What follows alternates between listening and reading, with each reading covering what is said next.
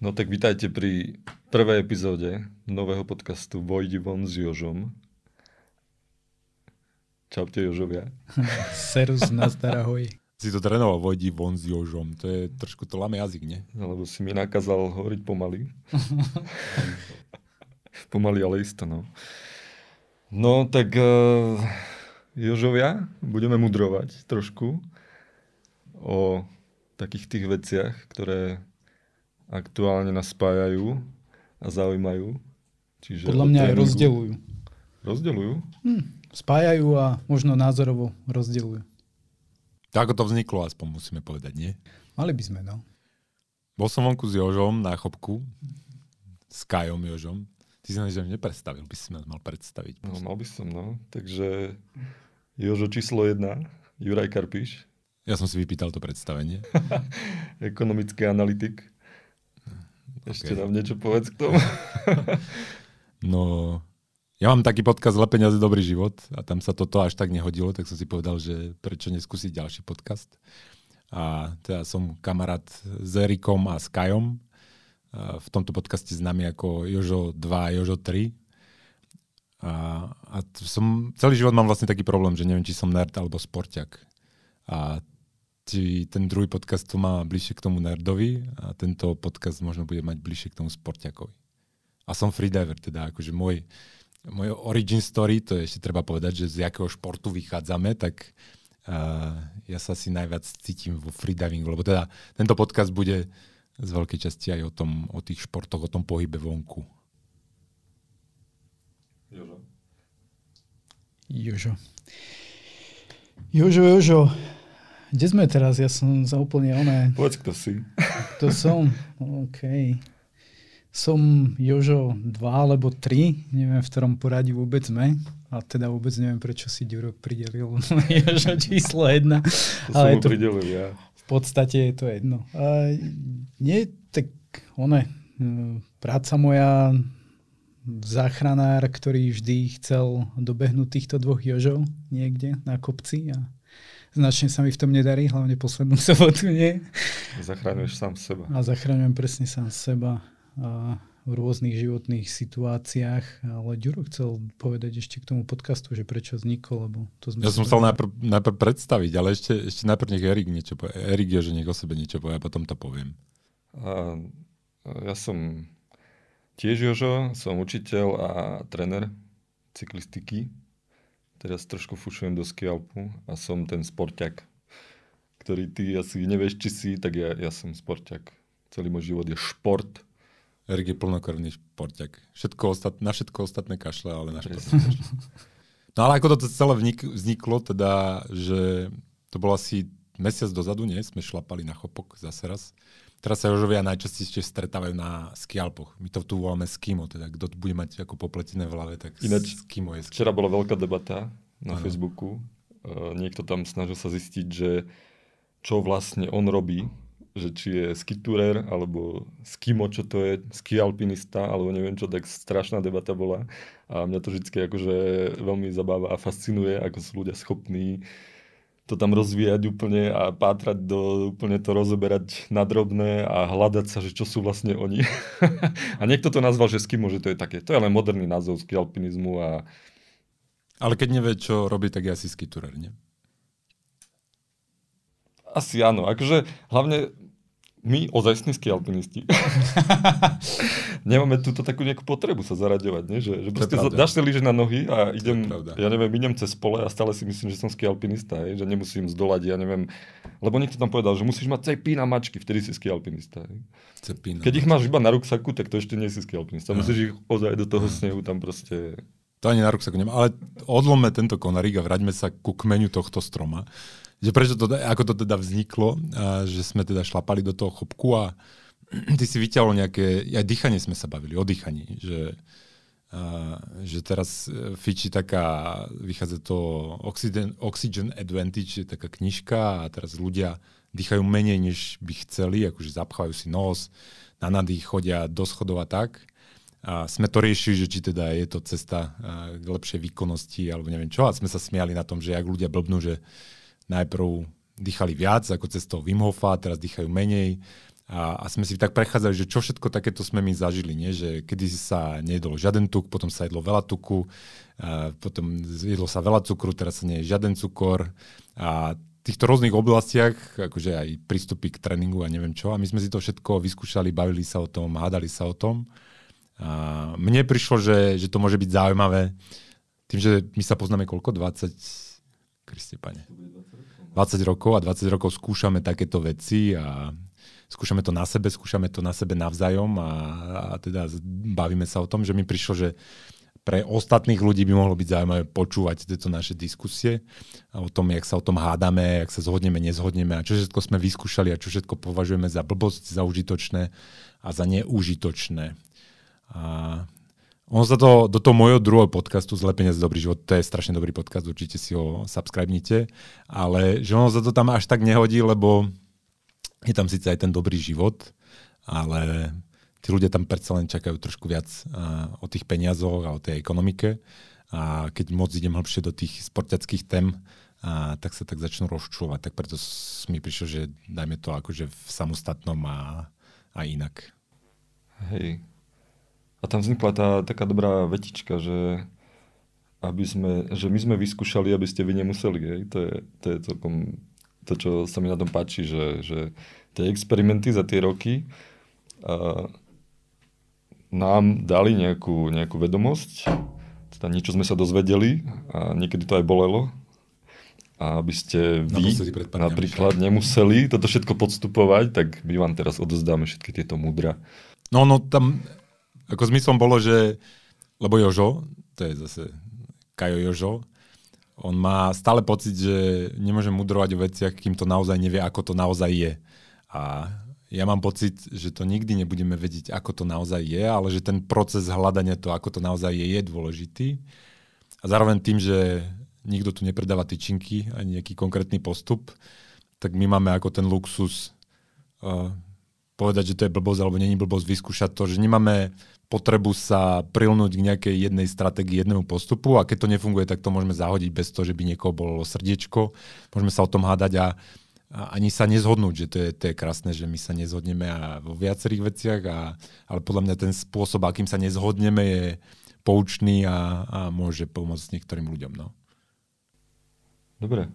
A prečo, prečo to vlastne robíme? Že, prečo, máme ešte takú akože, uh, že máme nejaké ciele, nie? Že, ako, že chodíme von, ale čo tam robíme, Erik? Jaký je, jaký je náš cieľ tejto skupiny najbližší? Počkaj, počkaj, cieľe, prečo chodíme von? No čo tam robíme? Prečo trénujeme? Alebo čo, prečo riešiš no, stravu? Horolezci lezú nahoru, lebo tam tá hora je.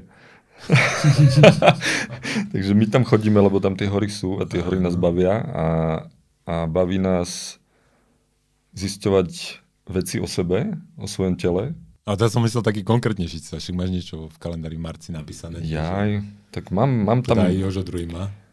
A Jožo má a dokonca už to vyzerá, že že sa nám to aj podarí zúčastniť sa pretekov bokami, bokami západných Tatier, local legend preteky, ktoré pre každého človeka znamenajú niečo iné. Aj o tom myslím, že trošku pomudrujeme v nejakej ďalšej epizóde. To sú skialpinistické preteky. Skialpinistické preteky. Trojdňový, my sme teraz skialpinisti. Trojdňový, to podľa sezóny, ale trojdňový skialpinistický pretek na ktorý je taký akože náročnejší a my ako takí podivní rôzni pološportovci a športovci z iných oblastí sme sa rozhodli, že to chceme vyskúšať a prežiť. Aj na teba sa dívam, Kajo. A, a teda ten proces momentálne v zime, keď sme vonku, že teda vojdi von, ono to, samozrejme, čo tam robíme, závisí od sezóny, ale momentálne taký medzicieľ, alebo teda hlavný cieľ tej zimy sú asi ten prechod bokami ten skialpinistický pretek. A že teda prejsť to, pamätať si to a nezomrieť pri tom. Hej, no. Tešíš sa? Najviac. Najviac. Zlyhal som túto sobotu a je čas to napraviť. Že boli si, preteky si, si túto sobotu. Najlepšie preteky na nápravu. Boli sme sa a čo si zažil? Po, lebo musíš popísať, teda, čo si zažil túto sobotu. Aby, aby to bolo jasné, boli sme na Strungami Osnice, čo je jeden z najkrajších podľa mňa pretekov na Slovensku, ski alpinistický. Bol to pretek dvojíc. A ja som bol s Jožom číslo 3 Erikom. A proti nám bol Jožo číslo 1 ešte s jedným pánom. S Dávorom pozdravujeme.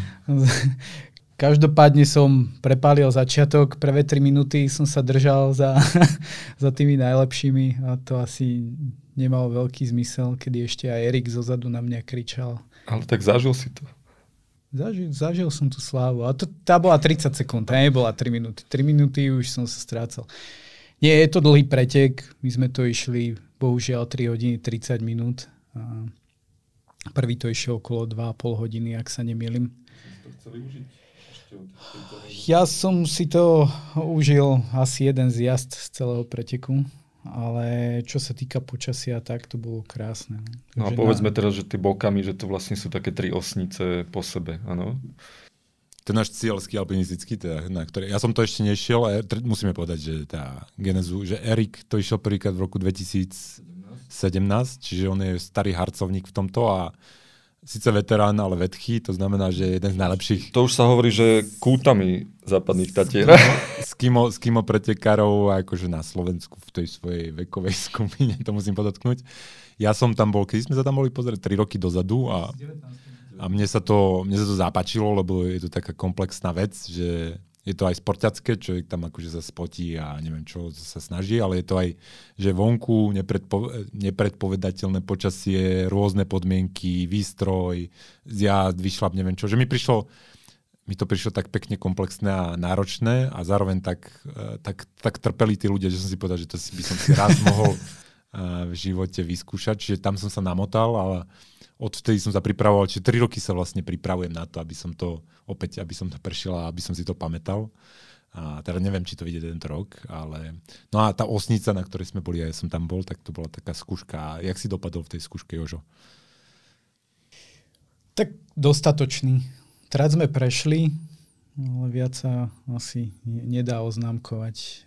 Boli tam chyby, ktoré treba napraviť. Samozrejme, že a, cieľ bokami bude ich absolvovať a prejsť všetky tri. Cieľ na osnici bolo vás poraziť.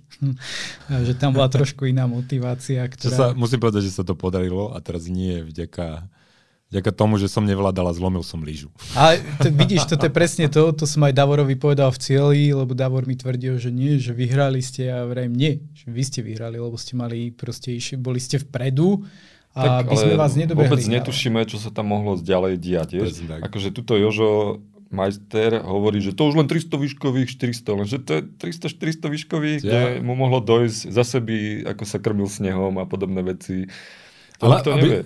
Že, že to zabalme, že toto nebude len o skimo, ski touringu a ski alpinizme. To je momentálne len tým no, žijeme. Vyzerá lebo, to tak, lebo je to teraz lebo, Lebo to je naša sezóna.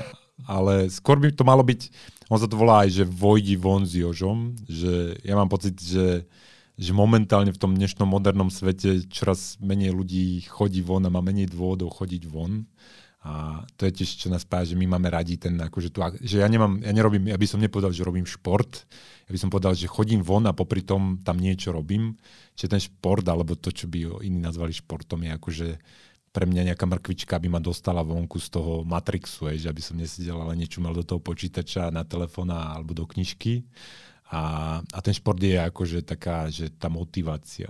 A čiže to, o tom by sme sa chceli baviť, že nie len o skime, ale o obehaní, o trailoch, o bicyklovaní, o plávaní, potapaní, že o tých všetkých možných veciach, čo sa dajú robiť vonku a to, čo ten človek na to potrebuje, či už je to ten tréning, stráva, ja neviem čo, relaxácia, spánok, výstroj, o týchto všetkých témach, to by sme si postupne chceli ako keby prechádzať tým, že čo, aké máme s tým skúsenosti, čo si myslíme, že funguje a nefunguje a, a prečo. Čiže vojdi von s Jožom. A to, ten Jožo, to ešte treba povedať. Nie? To že, som chcel akurát, že že sme Jozefov, mali... ktorí nás počúvajú, sa im chceme ospravedlniť. Ako to vlastne vzniklo? Prečo si Jožo? Lebo si ma tak začal volať.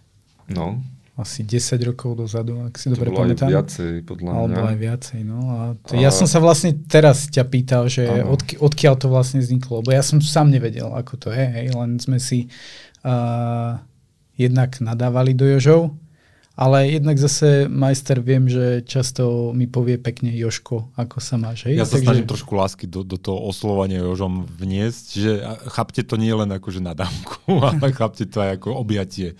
Že keď ti povie, že Jožo, tak to, to pod, skôr podľa tónu toho hlasu, že Jožo, to je také ako, že, že no dobre, ale, ale mám ťa rád.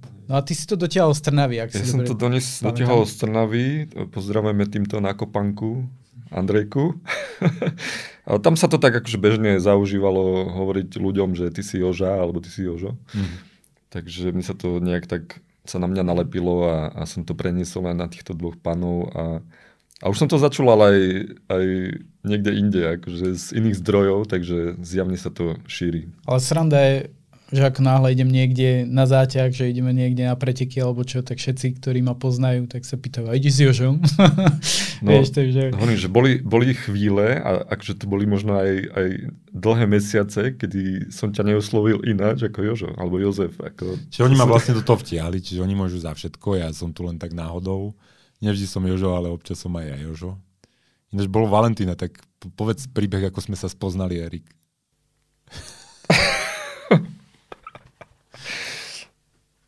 No, lebo to, to musíme povedať ešte, nie? Že, že kde sa Jožovi To je pravda, Jožovi, to je pravda. Ono, nemá to nič s Valentínom, samozrejme. Nemá, teda no. pokiaľ viem. Uh, ja si teba pamätám na, z prvých pretekov freediverských, vtedy som bol ešte freediver, sportiak freediver. To je nádychové potápanie pre tých, akože nie zadarmo potápanie, ale nádychové potápanie. A, ako všetky športy, aj tomuto som sa venoval naplno a súťažne hlavne. Čiže sme sa pripravili na také prvé preteky vo freedivingu, ktoré sme organizovali vo zvolenie, lebo vtedy to ešte bolo v plienkach, robili sme to, možno pár ľudí na Slovensku to robilo, alebo sa tomu venovalo.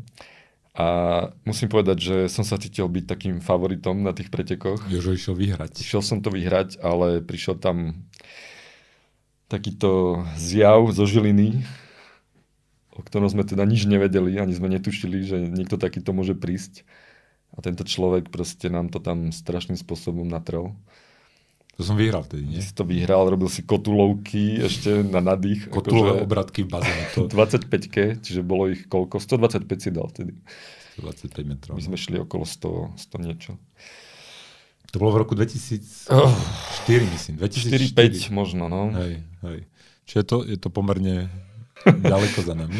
No ale vlastne tam, tam je aj ten zárodok možno aj toho, že prečo ťa voláme majster, alebo prečo si pre mňa majster, že, že keď som to videl, tak mi akože som pochopil niečo. A potom sa to ešte niekoľkokrát zopakovalo, také, taká výnimočnosť by som to nazval v niektorých oblastiach a ti to potom tak prischlo, aj keď neviem presne, že kto, kto prvý ho nazval majstrom. No, ja si na to veľmi dobre pamätám. No, tak... no, Bolo to, uh, keď som prepadol láske k freedivingu a nič som o nej nevedel, len som chcel zadržať dých na viac ako minútu. A písal sa asi rok, rok? 2007, ak sa nemýlim, vtedy som sa vlastne aj s Jožom spoznal aj s tebou, mm. vlastne, lebo to malo rýchly spad. A vtedy fungoval na tom Azete jediný, nie ten freedivingový, po, hej, tá, áno, áno, fórum a proste tam, tam prezident bol Maroš a potom tam boli nejakí ľudia, ktorých som akože sledoval, čo robia, ako trénujú a tak. No a ja som sa vlastne uh, s Erikom skontaktoval, vtedy ešte s Andrejkou prišli z Trnavy za mňou a boli sme na šťavničkách v Bystrici na plavárni. Tam ma učil, ako mám plávať pod vodou a tak tak som tam dal prvýkrát asi 25 metrov s plutvami na nádych a bol som ako úplne najšťastnejší. To si pamätám, lebo úplne ma bolel, boleli hlasivky, jak som mu rozprával. Ja neviem, koľko si hodín v kuse na tom, na tom kraji bazénu sme sedeli. A... No a o to nejde, potom som to chcel nejakým spôsobom rozvíjať ďalej a, a, a mal som sen. si pamätáš, že sa mi s tebou snívalo? Detaily si nepamätám. keďže som tam nebol, ale, ale z rozprávania si... No, tak uh, v, v tom sne si žil na nejakej planine, úplná rovina, žiadne hory, nikde nič. Pripadalo mi to ako nejaké Maďarsko, kde ty si mal uh, postavený dom, ktorý sa inak podobá domu tvojmu, takže asi som videl Idem niečo. podľa tvojho plánu. videl som niečo dopredu a ty si vonka sedel na hojdacom kresle a mal si strašne dlhú bradu. A ja som v podstate prišiel za tebou a normálne som prišiel k tebe, mal som spojené ruky v modlitebnej pozícii a majstre, ja by som sa od vás chcel naučiť potápať. A ty, o, vydrž chvíľu, vydrž, vydrž, za chvíľu som naspäť. Zašiel si do baráku, zašiel si do baráku a cez záclony si sa takto kúkal, že či som ešte furt tam a dúfal si, že odídem preč. Ja som skúška, si proste ako v Šauline sadol pred barák a čakal som, vieš, som videl, ako normálne slnko zachádza, vychádza to. A ja som to písal Erikovi a Erik mi potom, uh, uh, Erik ti to preposlal ja, samozrejme, to samozrejme a ty si mu na to napísal, čo ti šibe tento chalanisko má kurz zadarmo, že on si to vystal. Hej? No a v, v podstate. Potom uh, ste ma oslovili, že či by som nemohol prísť uh, do Bratislavy spraviť nejaké uh, záchranné veci ohľadom toho, keď sa niekto topí. S a tým, už si že, pamätám, hej, ty si že som oné, nás a, učil manglovať babiku. A vtedy som doniesol babiku a robili sme kardiopulmonálnu resuscitáciu, potom sme ťahali ľudí z vody, čo sme si mm-hmm. robili aj to. No a mal som vtedy spať u prezidenta, ale prezidentovi niečo do toho vošlo a to išiel... Čo a išiel som spať k tebe a tam to vzniklo. Sme si, si vypili a zvyšok je história, máme spolu podcast. Ja by som tu len na tomto mieste podotkol, že teda, keď sme niekoho motivovali robiť ten freediving, tak nezadržiavajte dých vo vode bez dohľadu druhej osoby, lebo napriek tomu, že je to zábavná aktivita, tak je to potenciálne nebezpečné. Kopu ľudí už aj na bazénoch tak zomrelo, čiže na to si dajte pozor. Ale čiže toto je, takto sme to nejak ako, potom sme spolu robili kurzy, spolu sme potapali, ale aj keď vy už dvaja až tak nepotapate a ja teraz tiež aj trošku menej, tak ale stále máme tak nejak akože diskusiu o tých, uh, o tých tréningových postupoch, o tej stráve, o tom zdravšom prístupe k tomu životu a ako sa nejak ako keby uh, dať dokopy napriek tomu, že ten moderný život nás nejak mangluje.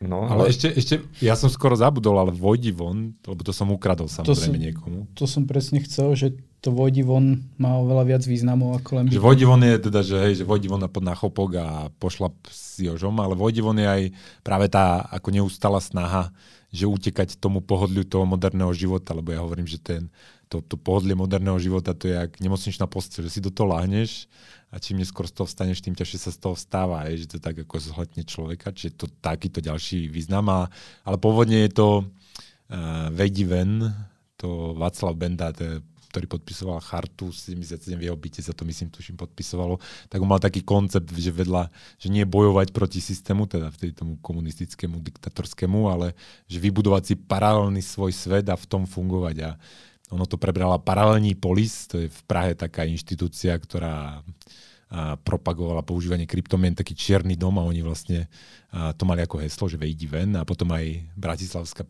paralelná polis. A mne sa to strašne páči, takže ja som si to tak zobral a trošku to lámem cez koleno aj na tento širší, širší význam. No pre mňa tiež aj vodi von znamená opustiť tú komfortnú zónu a o tom je, že stále sa snažím ísť na nejaké preteky, na ktoré viem, že nemám a snažím sa na ne pripraviť na to, aby, aby som ich zvládol a sa stal silnejším. Aj po psychické. No a ešte som pochopil, ináč na tom chopku, keď sme šlapali, že, že musíme to urobiť v samostatnom podcaste, nie u mňa. Aj preto, že sa ma spýtal po toľkých rokoch, že čo to je tá inflácia. a to som skoro zomrel, teda akože ale, ale vysvetlil som ti to dobre, nie? Uh, teda vysvetlil si to... vysvetlil ty... som to. Čiže čiže sme tu. Čiže plán je taký uh, rozprávať sa o, o všetkých tých veciach, ktoré pri tom, keď chodíme von, zažívame a čo teda máme, si myslíme, že môže pomôcť aj vám. Že, že či už cez to dýchanie, stravu, tréningy, techniku, výstroje a, a takéto veci a momentálne teda žijeme najviac tým skialpinizmom, čiže, čiže tým trénovaním na, na to skimo. Áno, ale v tejto prvej epizóde sme sa chceli rozprávať možno práve o tom freedivingu viacej. O tom prechode, no. Že, a že, ako sa vlastne z nás freediverov pravoverných stali, nazvime to, outdooroví ľudia, aj keď aj ten freediving by sa dal považovať, že je taký outdoorový šport. No, ja to teda považujem za... Lebo ja som predtým, že som bol freediver, tak som bol plavec, že som robil úplne klasické plávanie.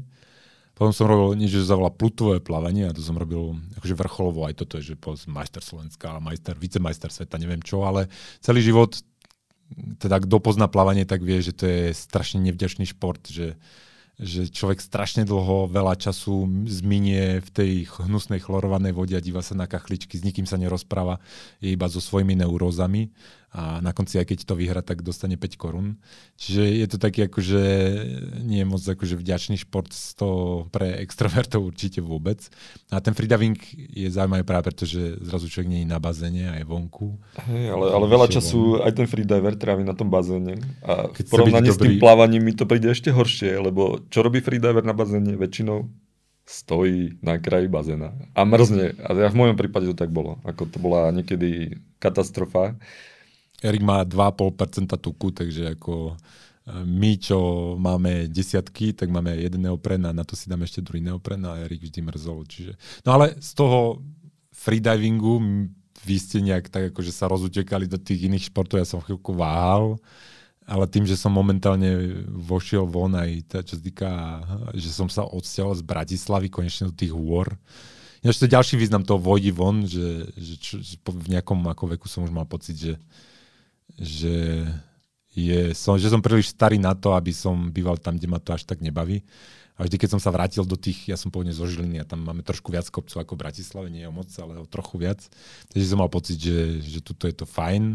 Tak som skúsil výjsť von z toho mesta a odsťahoval som sa do regiónu bližšie k tým kopcom a čiže aj toto je taký experiment, ktoré stále trvá, ale, ale ten mi umožnil vlastne viac sa potom aj venovať napríklad tomu ski alpinizmu, tomu skimu. A menej freedivingu. To je jediná chyba, jediná slabá stránka, ale dúfam, že keď nás pustia, tak akože aj ten freediving, tá pustia mimo hranice a nejaké vode, tak aj ten freediving bude fungovať. Ja sa vrátim ešte k tomu predstaveniu, lebo už to začína mať všetko dáky zmysel. A teraz neviem, som stratil, čo som chcel povedať. Um, neviete, čo som chcel povedať? Pozri si poznámky. Veď práve, som sa zamyslel nad Jožovými poznámkami a teraz som uh, sa nejak... Si niečo o sebe si chcel povedať, lebo... To je nezaujímavé. Poďme ďalej. Nie, ja že jeden z dôvodov možno, prečo som s tým freedivingom prestal, bol, že som sa presťahoval do Londýna v 2011. To je pravda, no. kde až toľko možností nebolo. Stratil som vás ako komunitu ľudí a a jedine, čo tam bolo, bol bazén. Vlastne vtedy som sa rozhodol si aj spraviť inštruktorský kurz, takže v 2012 som išiel do Dahabu, aby som si spravil papiere na... Ja u Pelicariho. U Pelicariho, aby som mohol uh, sa živiť ako inštruktor v Londýne. To, to je treba povedať, že Jožo je taký zberateľ. To je zberateľ papierov a papierov a Mám ich strašne veľa. Raz si odfotím všetky diplomy. On, on má všetky certifikáty, ktoré sú. A všetky... Ale všetky mi expirovali podľa mňa. Však, že, lebo som nebol ochotný platiť uh, to my, ja nejaké zase licencie. V tom anarchiste neverím žiadnej, žiadnej kartičke, ktorú si sám nevytlačím.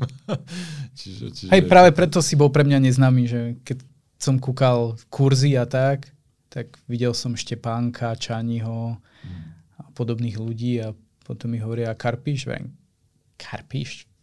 Nemá kurzy, nemá nič, vieš.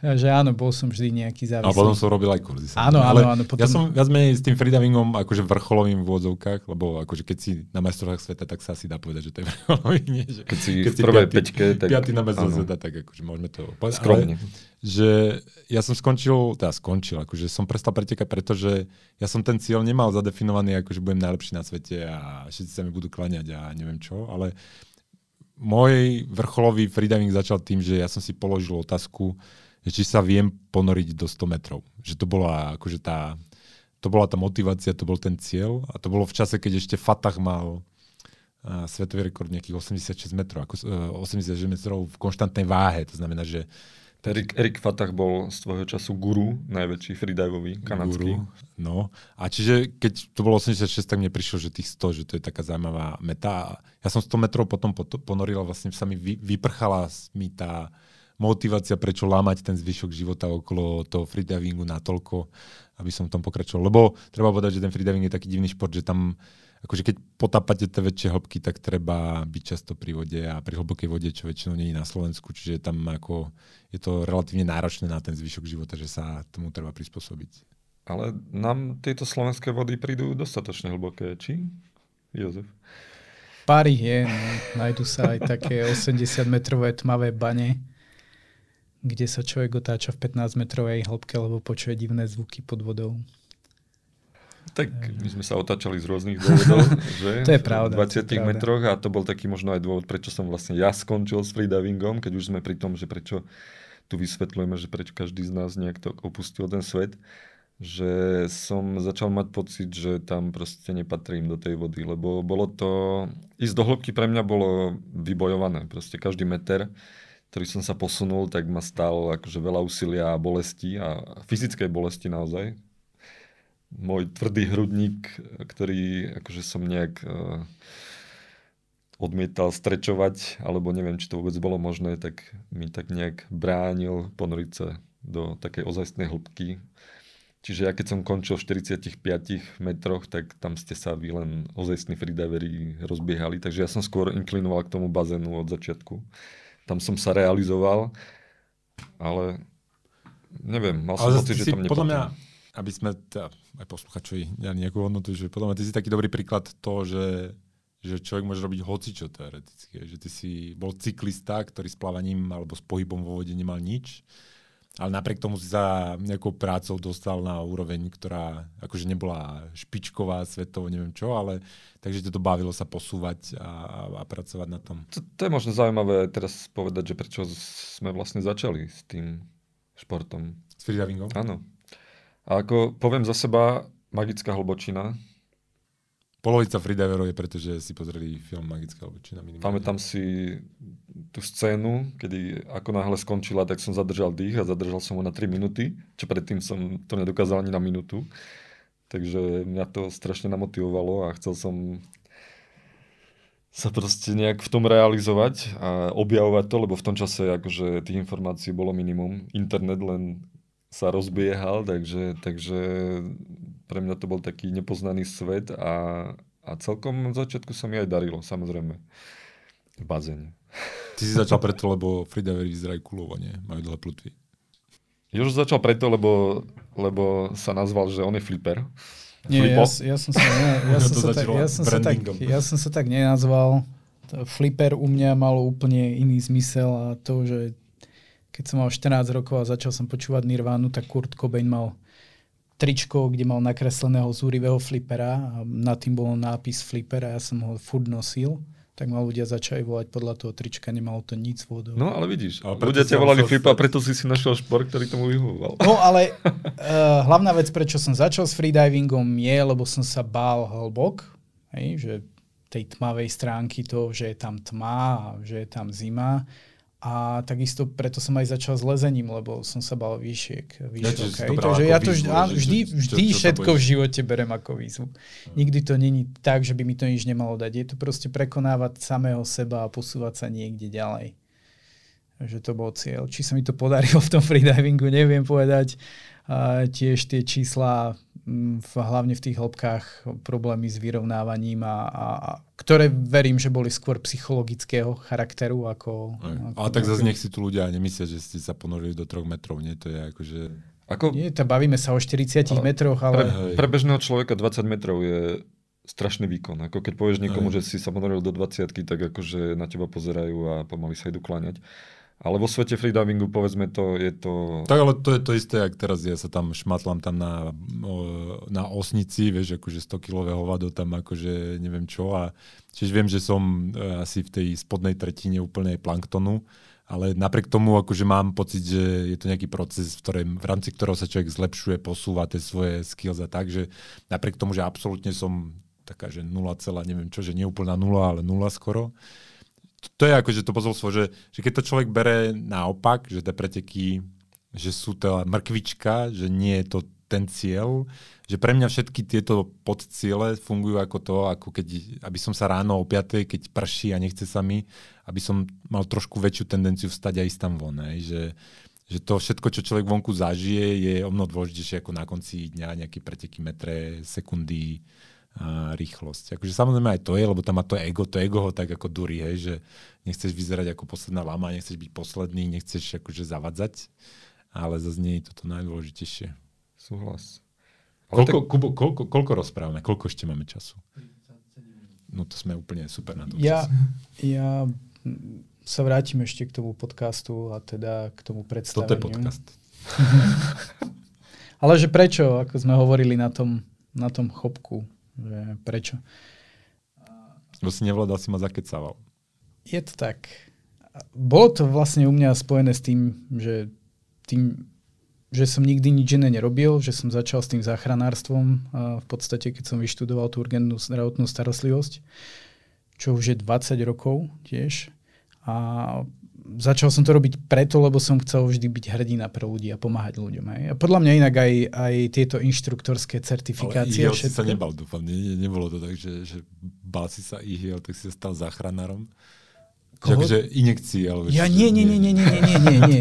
nie tam, tam som chcel byť hrdina pre ľudí. Lebo v mhm. podstate si taký malý boh, ktorý na chvíľu má v rukách ich život. A ja od malička, keď som bol malý, tak eh, keď niekde prišla sanitka, mojej dobe ešte 1203, tak som sa postavil na okno a s ďalekohľadom som kúkal, vieš, dnu a chcel som vidieť, čo sa deje v tej sanitke. A keďže tá sanitka nemala priehľadné okná, tak som sa to nikdy nedozvedel. Vrajím si jediná, jediný spôsob, ako zistiť, čo tí ľudia robia s tými pacientmi dnu, je začať študovať záchranárstvo. Takže v podstate toto bola vec, ako som sa stal záchranárom na to, aby som videl tieto veci. Niekedy to aj lutujem, ale uh, vlastne o toho sa odklbilo aj to, keď sme začali riešiť stravu a všetky tieto pridružené veci, nazvime to zdravý životný štýl. A treba povedať, že Kajo je aj health coach. O, práve sa k tomu snažím dostať. Môžeme o to nechať povedať. Ke, keď, som bol, keď som bol v tom Anglicku, tak som vlastne tiež ako záchranár a zdravotník sa dostal do nejakých zdravotných problémov, ktoré nazvime chronické ochorenia tejto doby a to bol vysoký krvný tlak, vysoký krvný cukor, obezita a nespavosť a myslím si, že sa dostaneme k tomu potom viac, aby som o tom nerozprával. Ale tam som začal meniť nejaké veci, a začal som študovať, že nie všetko, čo robíme v živote je správne a samozrejme som si na to spravil papiere, aby som to mohol kázať ďalším ľuďom, lebo bez papieru to nejde. Takže môj cieľ záchranky a tohto všetkého bolo pomáhať ľuďom, či sa týka toho health coachingu, či sa týka nutrícií, či sa týka spánku a všetkých týchto vecí. Ale uh, takých podcastov už je veľa. Hej? A hlavne čím viac s tými klientmi pracuješ, tak zistuješ, že nie všetko je také jasné a nie všetko platí na každého jedného. Že je to veľmi individuálna záležitosť a každý môže mať nejaké zdravotné problémy z úplne iných vecí. Takže nevieme vždy všetko vyriešiť aj tým, že teraz niekomu povieme hypsa, budeš zdravší, aj keď vo väčšine prípadov to pomôže, hej? alebo jedz také a také potraviny, vždy to nejakým spôsobom pomôže. No a ja som chcel vlastne robiť podcast o tomto, len presne ako hovorím, že tých podcastov je veľa už kvalitných aj na Slovensku, ktoré sa dajú vypočuť a hovoriť. E, sú tam odborníci, ktorí o tom vedia hovoriť. Je stále lepšie hovoriť o tom, čo skúšame my, ako to skúšame, ako sa vieme aj medzi sebou pohádať, čo funguje, čo nefunguje a asi to bude pre ľudí zaujímavejšie, ako keby sme ty tu dokonca hovorili. bol v mojom podcaste a si slúboval, že začneš podcast a ma tam zavolal, že ty si nezačal a si ma nezavolal, tak som musel robiť samostatný podcast na to. Nie, nie, nezačal, lebo presne o tom hovorím, že uh, jedna z mojich diagnóz je byť vždy najlepší zo všetkých. A... Si mal pocit, že to ešte nevieš. Tak, jak som vravel, že, že ešte nie je hotovo. Áno, áno.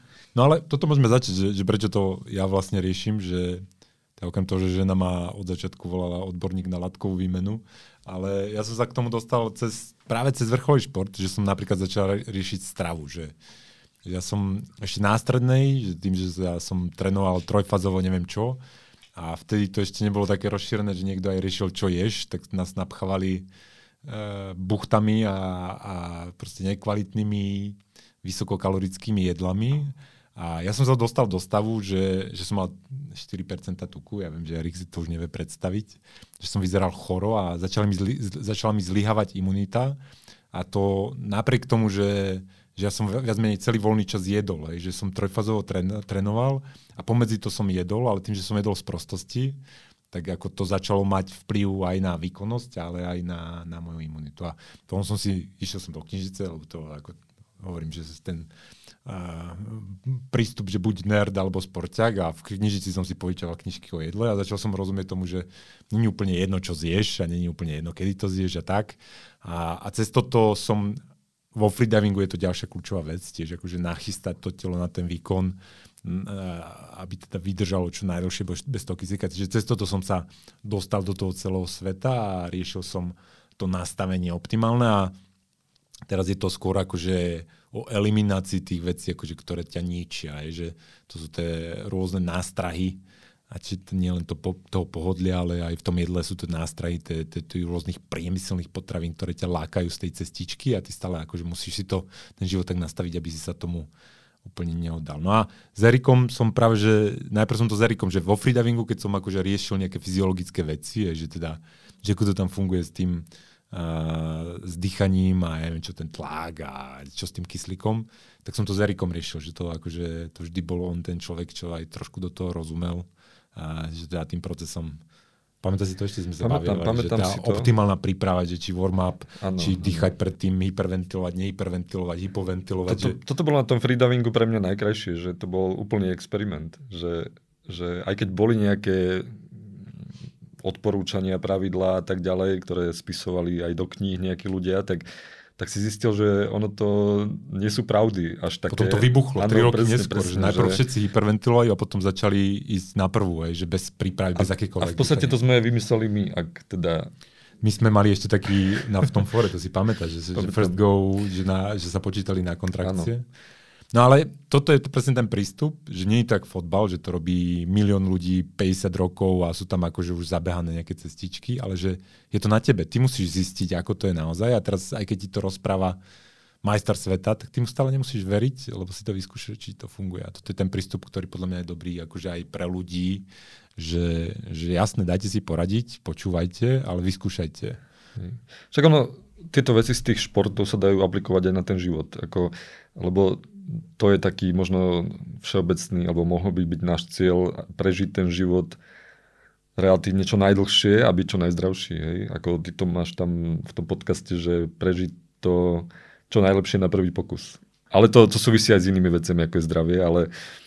Ono, jasné, že to zdravie je jedna zložka, ale podľa mňa kľúčová je, že, že Není nič smutnejšie, ako vidieť bohatého človeka, ktorý, ktorý je rozobratý úplne, lebo on to nepochopil, že, že lebo, lebo to, že nikdy nebudeš mať radosť tých ostatných vecí, keď nie, keď nie si v tele, ktoré môže mať vôbec radosť. Aj. Ty si presne opak.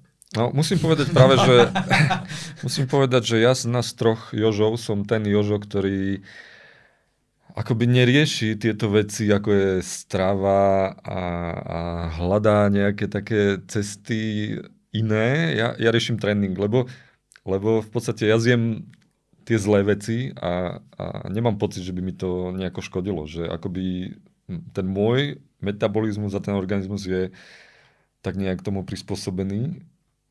A, a tým pádom som nemal nikdy ani potrebu sa púšťať do tých takých tém a hľadať, že Jožo je popierač. My, my sme na ňom vždy testovali tie všetky nové prístupy, to ešte paleo kedysi bolo a low carby a neviem čo. A Jožo si vždy vytiaľ tú svoju obrovskú milku a schrumal ju. A... Lebo mi prišlo, že, že na čo, hej, že ja som mal vždy pocit, že v tom tréningu som tomu ešte nedal dostatočne, dostatok, aby som musel riešiť niečo iné. Ale, ale uh, v dnešnej dobe už začínam, začínam trošku, ako starnem, tak začínam tomu tak nejak rozumieť a prichádzať Ale to je pekný, pekná ilustrácia práve toho, že, že každý má iné slabé miesta, každý má iné telo, že, že ja keby som robil to, čo robí Jožo Erik, tak by som mal 150 kg. Že, že ja som uh, taký typ, že kumulujem, že teda nejem často, ale keď jem, tak jem veľa. A keby som jedol také veci, ako Erik, tak by som to nakumuloval, do, aby som praskol do, do maxima. Erik je skôr typ akože ohrievač vzduchu, že akože vyšší metabolizmus pchá do seba tie cukre. Treba povedať, že toto je také tiež, ten môj svet môjho jedla je taký zahmlený pre týchto ľudí. Oni úplne nevedia, že čo ja jem, oni majú také predstavy o tom. Nie, Vieme to viac, než si No dobre, ty možno vieš, lebo si so mnou strávil nejaké tie hodiny a dní a, a tak ďalej v mojej blízkosti. Ale aj tak nevieš všetko. Podľa mňa, podľa mňa ja nejem až tak hrozne, ako, ako si by si myslíte. A... Nehovorím hrozne, ale že každý má iné slabé miesto, na ktoré musí dávať pozor. A ty sa môžeš viac opustiť v tom jedle ako priemerný človek, si myslím, a preto riešiš skôr iné veci, napríklad ten tréning.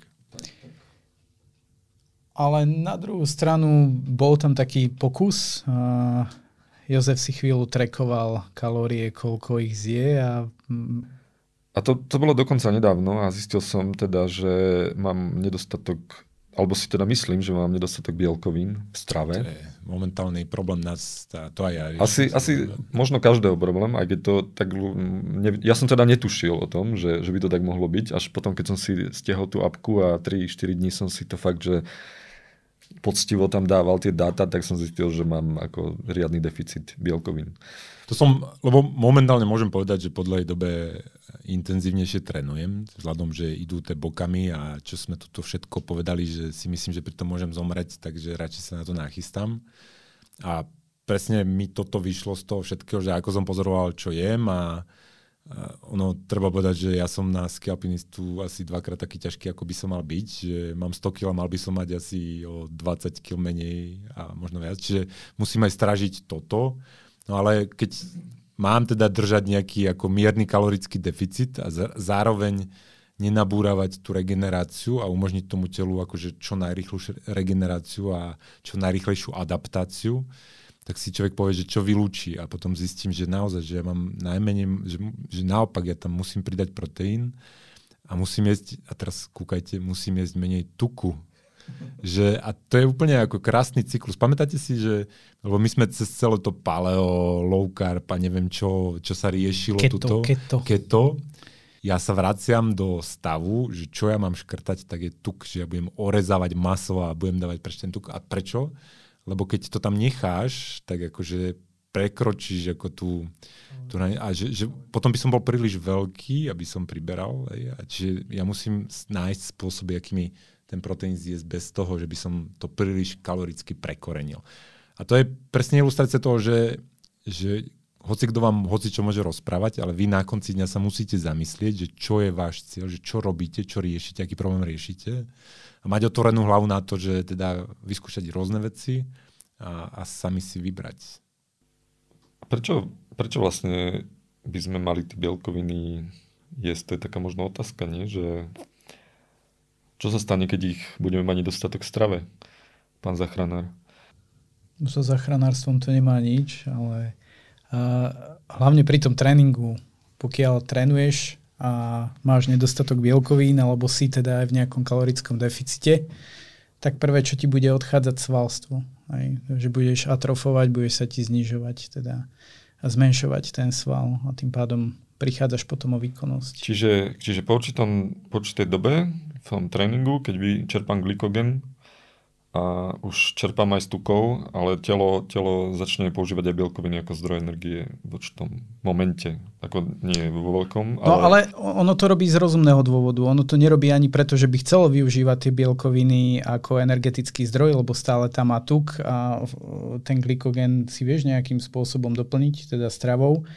Ide o to, že čím viac je ten kalorický deficit a čím viac to telo, ten met, teda to telo, ten organizmus namáhaš, tým pádom ono chce zmenšovať svoj objem, aby vydávalo menej energie do budúcna. Takže ono znižuje to svalstvo na to, aby menej minelo energie. A to je taký pohľad, že chce, že to je skôr ako že spätne, že to je evolučne, že tí, čo lámali aj tie proteíny a zmenšovali to telo, prežili a tí, čo to nerobili, čo len dávali preč ten tuk, tak, tak neprežili. Ono to má aj takú, že, že si ľahší a máš potom nižšiu metabolickú Áno. potrebu. hej, Že, že o čo viac dáš preč svalov, o to si menej hladný zajtra, keď ešte si nemusel nájsť to jedlo. Ale ono sa hovorí, nie, že 1 gram až 1,5 gramu na kilogram hmotnosti. A keď si to vypočítate, teda u mňa dajme tomu, že mám stovku, dajme tomu, čiže ja by som mal zjesť minimálne a pri extrémne aktívnom živote, extrémne si predstavte, že 2, 2 hodiny pohybu plus minus denne, by som mal zjesť teda 100 gramov proteínov denne. A to je naozaj ťažké, akože keď si pozriete zloženie tých potravín, čo jete, tak zjesť 100 gramov proteínov a pritom neprekročiť akože kaloricky akože plus minus to, čo zmíniem, tak to nie je ľahké. Preto hovorím, že, že mne tu momentálne vychádza, že, že si mám dávať pozor na ten tuk a radšej tam v akejkoľvek podobe sypať proteín. A tým, že ja som uh, teda radikál a anarchista a nemám rád akože sypačky, nemám rád uh, tie prášky a všetko, tak je to strašne ťažké, že dostať to z tvárov z mesa, z rýb a z iných zdrojov proteínu. Na, najjednoduchšia cesta, ako to môžeš spraviť, uh, je mať lean proteín, hej, teda chudé meso, uh, kde je v podstate málo tukov a potom nízkotučné uh, mliečne výrobky. Ale stále, stále, keď si zoberieš to meso, tak to lean meso je, tam máš 30 gramov proteínu a máš tam 20, 20 gramov tuku. Hej. Čiže keď si zoberieš, že ja by som mal zjesť 300 gramový steak, plus ešte niečo za ten deň, aby som dostal ten proteín. A v tom 300 gramov steaku máš kedy koľko? 60, 60 gramov tuku a 60 gramov tuku je 600 kilokalórií. Že to je celkom šupa. 540, aby sme boli presní. Na tebe som to vždy videl, Uh, u, iného človeka som to nevšimol. Nie, nie, uh, ty si proste bol nejaký, hej? Akože obrovské nohy, litka, všetko a vršok taký nejaký nejaký. To som nepotreboval nikdy. A potom si sa zjavil o pár mesiacov a, a bolo fyzicky na tebe vidno, že z toho vršku si strašne dal preč svaly, hej? Že, že si bol taký, ako na tom potápaní, neviem, čo si robil pomimo, že či si behal, alebo si bicykloval, alebo či to bolo len z potápania, že to telo proste samé seba jedlo ale na tebe to bolo najviac vidno. A potom si zase bol schopný to nabrať. To, ja, ja to volám, ale presne, že je rozdiel, že vy, keď sa snažíte ako niečo začať robiť, aj, dajme tomu, že teda počúvate toto a rozmýšľate, čo by ste robili, že že treba najprv pochopiť, že z čoho vychádzate, že kto ste a že sa zamyslíte v minulosti, že či ľahko naberáte váhu, ťažko, či sa skôr to telo má tendenciu držať okolo nejakej hmotnosti, či ste skôr anabolicky alebo katabolicky. To znamená, že ja keď sa pozriem na hrazdu, tak mi začnú raz svaly. Že ja som anabolický typ, to znamená, že strašne ľahko naberám, a teraz nielen tuk, vďaka Bohu, ale aj tie svaly, že mne stačí naozaj trošku pocvičiť ten vršok a on sa začne akože oplácavať tými, e, tými svalmi. To mi raz aj jeden kulturista povedal, sa mi pozrel na, na zapestia, že ty, ty by si dobre vedel nabušiť. Ono má to svoje výhody, že keď idete na expedíciu, nemusíte si zobrať zo sebou veľa jedla, lebo zjete same seba samého. A čiže pochopíte, čo ste a ja som presne toto, že to, čo používam, tak to narastie a to zvyšok akože sa vie stvrknúť, ale zase, keď to začnem opäť používať, tak sa to náfukne. A ja som robil celý život som robil športy, kde som, teda na začiatku som robil klasické plávanie, to je klasický trojuholník, vršok potrebuje človek, ale potom aj to plutové plávanie, aj ten freediving, aj toto, čo chrtíš do kopca, tak tam fakt akože ten vršok nepotrebuješ, čiže keď prestanem sa vešať na tú hrazdu alebo na tie kruhy, ale, ale bolo aj zaujímavé, že z tých nôh akoby si nikdy. Ten tie svaly sú... neodišli, tam boli, to je proste báza. Tam som, a... tam som spojený s božstvom a no, no, no, no, To by som no, doprial každému ten pohľad no, na ski alpinist, keď je majsterský alpinistickej kombinéze. So, so, som v najväčších lyžiarkách, ale lítko sa mi tam nevie zmestiť, mám ich fort odrané. Pamätám si aj, aj túto Jožo, keď to je tiež taký typ naberací. Bola istá, istá fáza jeho života, kedy si tak slušne nabral. Neboli to asi úplne svaly? Nie, tých fáz bolo viac, nebola, nebola iba jedna. Ale má to len... A ty si, ty si šiel do brutálnych extrémov, ako v tom Londýne si mal koľko? 90?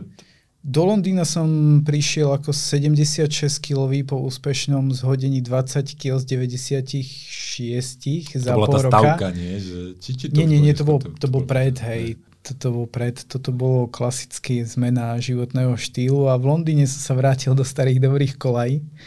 A popri práce paramedika i v nočných jedení čipsov a Coca-Coli to išlo celkom ľahko. Ale aj tak mi to trvalo nejakých 7 rokov sa zase z tých 75 dostať na 92. Tam som sa dostal asi na 17 kg.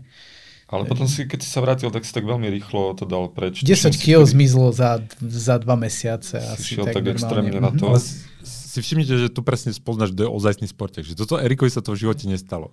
Ja som tiež bol vo fáze, to akože keď som veľa pracoval, neviem, len sedel na zadku v ofise, takže som sa opustil, písal som knižku a, a človek sa opustil a čisto žije v tom Matrixe. Ja som sa zobudil a mal som 110 kg A zobudil som sa tak, že som sa, to si presne pamätám, v 2016, 7. novembra som sa bol prebehnúť po dlhej dobe a som zistil, že ako bežím, tak cítim pohyb tukového tkaniva, ktoré robí také vlny na mojom tele, že vieš, jak, jak robíš tie rotácie, tak sa tak vždy zastane blum, blum, blum. A ja som normálne vydesil, to prvýkrát v živote som to cítil a že ako okolo trupu sa mi hýbe nejaké iné tkanivo. A normálne som sa vydesil, som si povedal, že ja žijem ako telesne postihnutý človek a že s týmto musím niečo robiť vlastne odvtedy, odvtedy som vošiel von a snažím sa s tým niečo robiť, ale že my dvaja sme takí, že nedáme pozor, opustíme sa a vieme do toho pomerne hlboko padnúť. No, ale to chcem povedať, že od roku 2018 sa mi to nestalo, je rok 2022. Gratulujem. Začal som naozaj no, vlastne naša prvá výzva v 2018, keď som prišiel z toho Anglicka, bolo, že som sa dal nahovoriť tu na Jozefom na uh, alpský triatlon, ktorý pozostával z behu, bicykla do vrchu a tam ešte ski alp, skimo. A o tom sa asi porozprávame v ďalšej epizóde. Ale tam začal môj tréning a odvtedy sa snažím nejak budovať tú kondíciu, to zdravie a, a pracovať s tou váhou. Odtedy si sa už neopustil. Odvtedy som sa už Nemal neopustil. si príležitosť. Nemal som, no. Jedine Erik sa nikdy neopustil, ale keď sa odpustí, tak to bude, to bude koniec. Keď sa Erik opu- opustí, tak Ja som- som... život skončil. Ja som sa už v podstate v istej fáze opustil, keď som skončil s cyklistikou v 2000 asi prvom. Ale bolo to na takú krátku dobu, že vlastne to telo nestihlo si to tak všimnúť, lebo som začal potom sa venovať. Ale tučný si nikdy nemal. Nie, že Nie, nie, tučný som nikdy nebol. Nie, nikdy. No myslím, že zbalme to, nie? Už akože toľko tém sme otvorili, len to je akože taká, taká že menučko, že, ste, že o čom všetkom sa budeme baviť v budúcnosti, nie? Také intimné. Áno. Takže chceme dať aj nejaký odkaz, ako zhrnúť toto celé, že našli sme v tom niečo, čo by sme mohli... Môj odkaz je, že vodi von a, a teraz never všetkému, čo počujete a skúšaj, skúšaj a rozmýšľaj. Tak presne, objavuj svoje hranice, Hej. neboj sa toho. Hlavne vodi von a potom treba, treba intervať, treba skúšať. A nie je len jedna správna cesta, je ich viac, ktoré vedú do neba. Takže si treba vybrať.